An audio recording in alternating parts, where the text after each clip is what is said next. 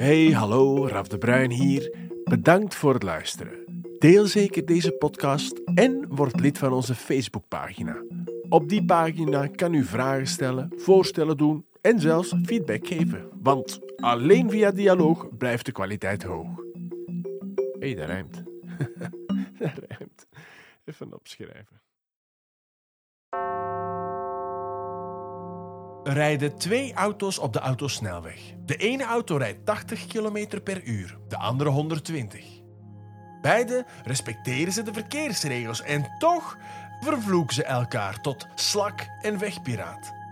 Wel beeld je in dat die snelle bolide de zorgverlener is en de trage de zorgvrager.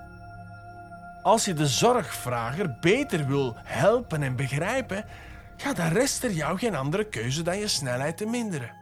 Want het kan goed zijn dat de auto van de zorgvrager gewoonweg niet sneller kan, omdat hij beperkt is in zijn mogelijkheden. Maar vertraag en leer de slak kennen. En tegelijkertijd ervaar je zelf hoe het voelt om voorbijgereden te worden door zo'n wegpiraat. Doe me!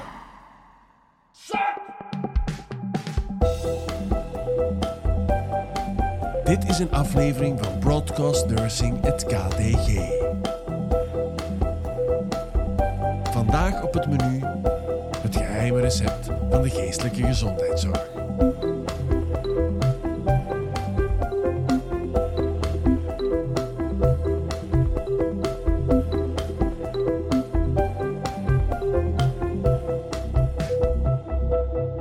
Oké, nog steeds bij mij aan tafel Askje van Elzen en Katja van Kanel van het domein geestelijke gezondheidszorg.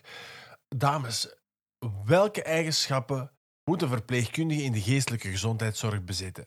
Ik, ik, denk vooral een heel gezonde nieuwsgierigheid naar wat gaat er in de mensen om. Heel empathisch. Heel empathisch denken van wat maakt dat deze persoon nu die dingen zegt of die dingen doet of um, die doormaakt. Um, die gezonde nieuwsgierigheid. En dat is een, een dat voor een stukje aangeboren is, denk ik, maar waar je ook heel erg in leert. De, de, de, attitude die heel belangrijk is, is dat je normaal kunt reageren op abnormaal gedrag. dat is zoiets dat je moet kunnen en moet leren. Zo, Dus niet bij dat gedrag gaan stellen, er wel normaal mee omgaan, maar je moet er wel af voor openstaan. Het mag je niet volledig afschrikken. Je moet wel zo'n bereidheid hebben om ja, die gekheid wat toe te laten. Zo. Je moet kunnen in de schoenen proberen te gaan staan van iemand anders en niet je eigen normenpatroon daarbij zetten. Zo. Nee, dat klopt niet. Nee, je moet het kunnen voelen gelijk als een ander het voelt. Ik denk als je, als je nood hebt aan um, actie en, re en, reactie dan zo, hè, en, liefst en een doener. Zo, hè, ik wil bezig zijn, ik heb dat nodig om, om uh, veel over en weer te lopen. En, en als je dat hebt, denk ik dat je toch niet op alle plekken in de geestelijke gezondheidszorg even goed op je plaats zit. Want het moeilijkste wat je moet leren is vertragen, is um, niks doen, niet reageren. Dat is het moeilijkste. Hè. Dat, is het, dat is hetgeen waar de studenten ook allemaal mee strijden. Ik zelf ook mee gestreden heb. Van, ja, naar thuis kijken of een tas koffie drinken. Ik, mijn eerste werkdag in de geestelijke gezondheidszorg ben ik uh, gaan trampoline springen. Ik, PS, hè? ik, hè? Ja, het was Vandaar die een hoek af. Ze is toen afgevallen. Ja. ja. Maar ik wil zeggen, ik kwam thuis en mijn vader zegt, wat blieft, ga je hier je geld mee verdienen? Hè? Maar dat, daar gaat het over. Hè? Je moet vertragen. Je kunt maar... Dat is eigenlijk, vind ik, zo moeilijk. Hè? En ook moeilijk om uit te leggen. Om een goede vertrouwensband met iemand te kunnen krijgen, moeten vertragen. En vertragen is koffie drinken, tv kijken, trampoline springen. Weet je, als studenten bij ons komen, hebben die meestal al een aantal stages achter de rug waarin dat ze erg beloond werden als ze actief waren, hard werkten, snel doorwerkten, veel presteerden. En wij vragen dan de eerste dag, ga dan eens even tussen de patiënten zitten en speel een spelletje. En dan zeggen die, wat moeten wij hier doen? En ik heb hier niks te doen en ik vind mijn weg niet. Maar ontzettend mooi is het om dan te zien dat studenten de eerste week zeggen van ik heb hier niks te doen, ik verveel mij hier. Maar aan het einde van de stage zeggen ik heb tijd tekort. En dat betekent voor ons dat ze hebben leren zien dat niks doen soms heel veel doen is. Hè. En je moet ook bereid zijn, en dat vind ik ook nog zoiets belangrijk, dat je niet een heer en meester bent. Hè. Dat je niet, jij bepaalt het niet. Het tempo van je patiënt is het tempo dat je volgt. En dat is ook moeilijk. Want soms ligt dat heel langzaam. Hè. Natuurlijk, we moeten objectief blijven. En daarom lijkt het ons zeker opportun om enkele studenten en ex-studenten te vragen waarom dat zij juist voor die geestelijke gezondheidszorg gekozen hebben. Hey, dag Sebastien. Dag Sebastien. Dag Sebastien. Hallo, hallo. Sebastien Bougon is een 14-jaar student verpleegkunde die een enorme rust uitstraalt. En die rust wil hij gebruiken als geheim wapen in de geestelijke Ik ben van nature een hele rustige persoon. Ehm, ik boei mij totaal niet op en ja, ik heb heel veel geduld met mensen. En de psychiatrie, eens dat je zo ehm, probeert dichter te komen bij je patiënt, ja, hoe lukt dat? Door dat tijd te geven. In de psychiatrie krijg je eigenlijk alle tijd dat je nodig hebt om je patiënt bij te staan, eh, ja, te begeleiden. Zoveel meer vrijheid dat je niet hebt in een algemeen ziekenhuis. En dat is voor mij zo belangrijk. En ja, dat is ook de reden waarom dat ik echt wel kies voor de psychiatrie. En Seb, ik, ik vind ook goed wat je zegt, dat dat heel erg bij je persoonlijkheid paste. Ik denk dat dat ook iets belangrijk is. Hè? Dat je zo een, sta, een plek waar dat je gaat werken later, dat die ook een stuk bij je persoonlijkheid moet passen. En dat heb ik ook wel gezien, dat jij een persoonlijkheid hebt om daar te werken. Hè? Zo in, in, in traagheid. Zo. Ja. En toch wordt zijn keuze niet zo warm onthaald door zijn eigen omgeving. Ik merk wel dat ook heel mijn omgeving, die hebben zoveel vooroordelen. ehm, die laten men ook bang maken door, ja, door verhalen dat ze hebben gehoord via via. En, want je ziet dat vaak zo in, in series of films of ja, ehm, krantenkoppen of zo. Dat zijn altijd van die heel uitvergrote situaties dat ze dan in beeld brengen. En dat een stage geestelijke gezondheidszorg een mens helemaal kan doen ontplooien, dat bewijst Kelly van den Broek, ook een student vierde jaar verpleegkunde. Wat ik zeker gezien heb, is dat Kelly gestart is, denk als ja, vergeef me misschien, maar zo als een bang vogeltje zo.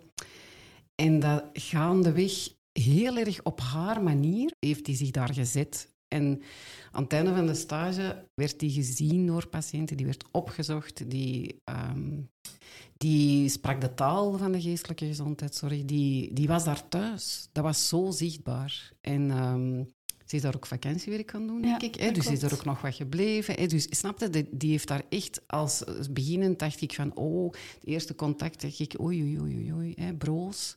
Maar die heeft, die heeft zich daar gezet. Ja. Bij welke populatie was dat dan? Bij welke problematiek? Eh, dat waren mensen met een borderline persoonlijkheidsstoornis. Dat is eigenlijk vooral mensen die, die ja, wel probleem, allee, problemen vind ik zo'n bruut woord, maar moeilijkheden hebben met ehm, hun emoties te reguleren. En dat gaat natuurlijk gepaard met tranen. Hè? Kelly, we hebben daar heel wat afgeschreeuwd, maar- heel die stage. Hè? Iedereen heeft veel tranen gelaten. Mhm. Aan het einde van de stage heb ik...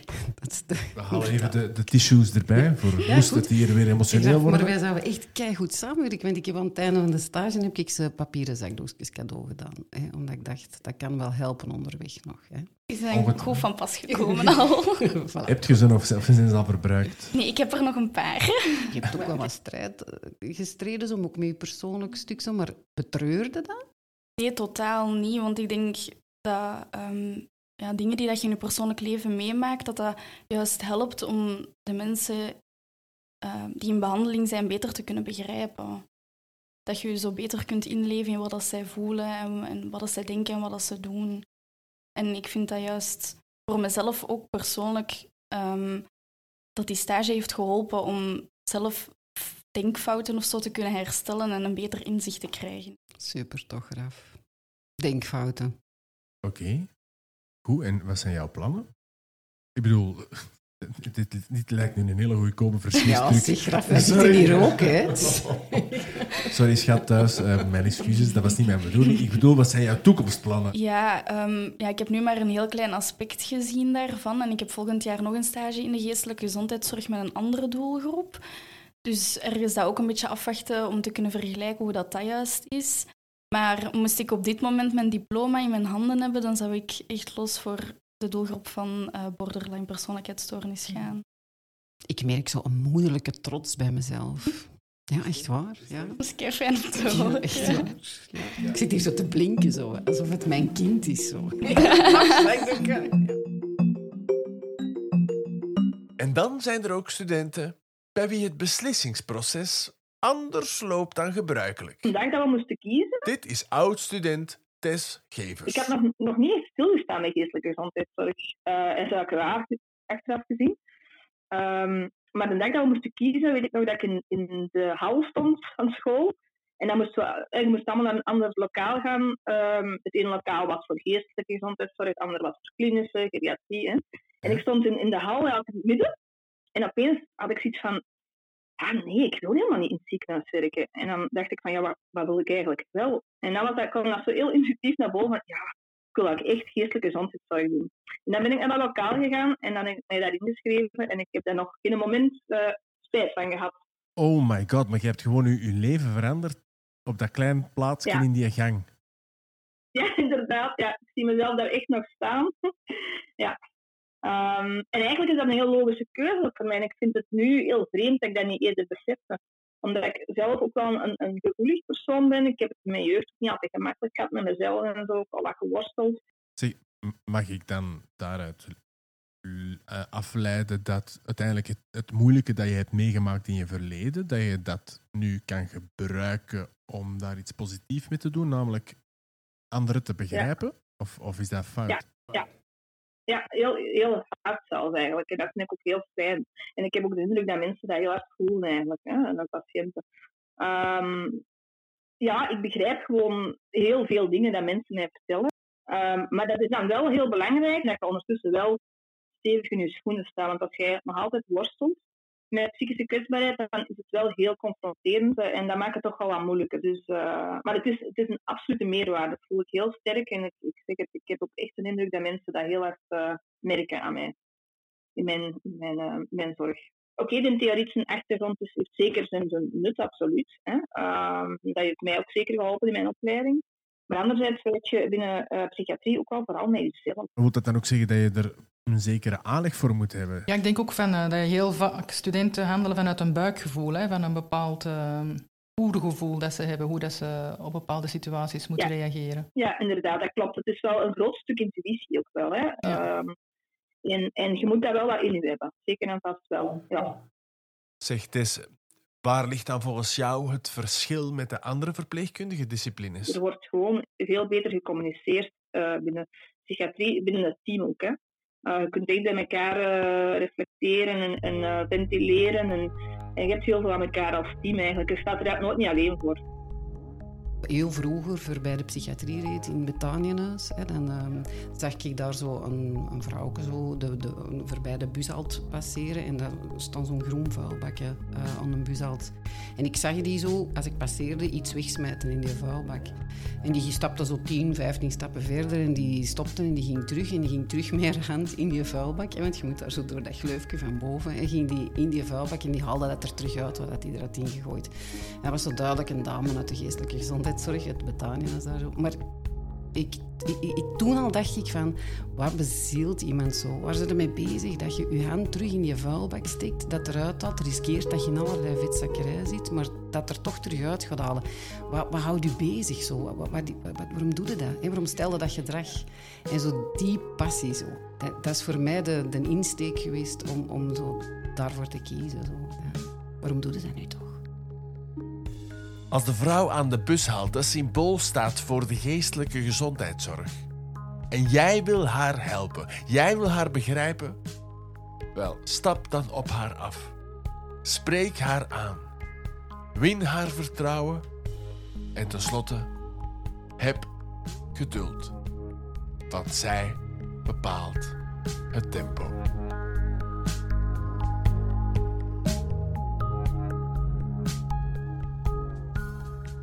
Ik wil nog één cliché op tafel gooien. Klopt het als mensen die werken in de geestelijke gezondheidszorg hun eigen huishouden niet de baas kunnen? Nee. nee. Bij mij klopt dat wel. Zeker, Aske. Ik wou even naar u kijken. Nou, vanmorgen kan ik dit echt niet meer zeggen. Nee, ik uh, moet zeggen... Ja, professioneel kun je het misschien onder controle hebben. Privé is dat soms iets anders. Uh, ja. Aske, Katja, wel bedankt. Graag gedaan. Graag gedaan. Dit was een aflevering van Broadcast Nursing, het KTG. Nog een welgemeende dank aan Askje van Elzen, Katja von Kanel, Sébastien Bouhon, Tess Gevers en Kelly van den Broek. Mijn naam is Raf de Bruin. Tot de volgende keer.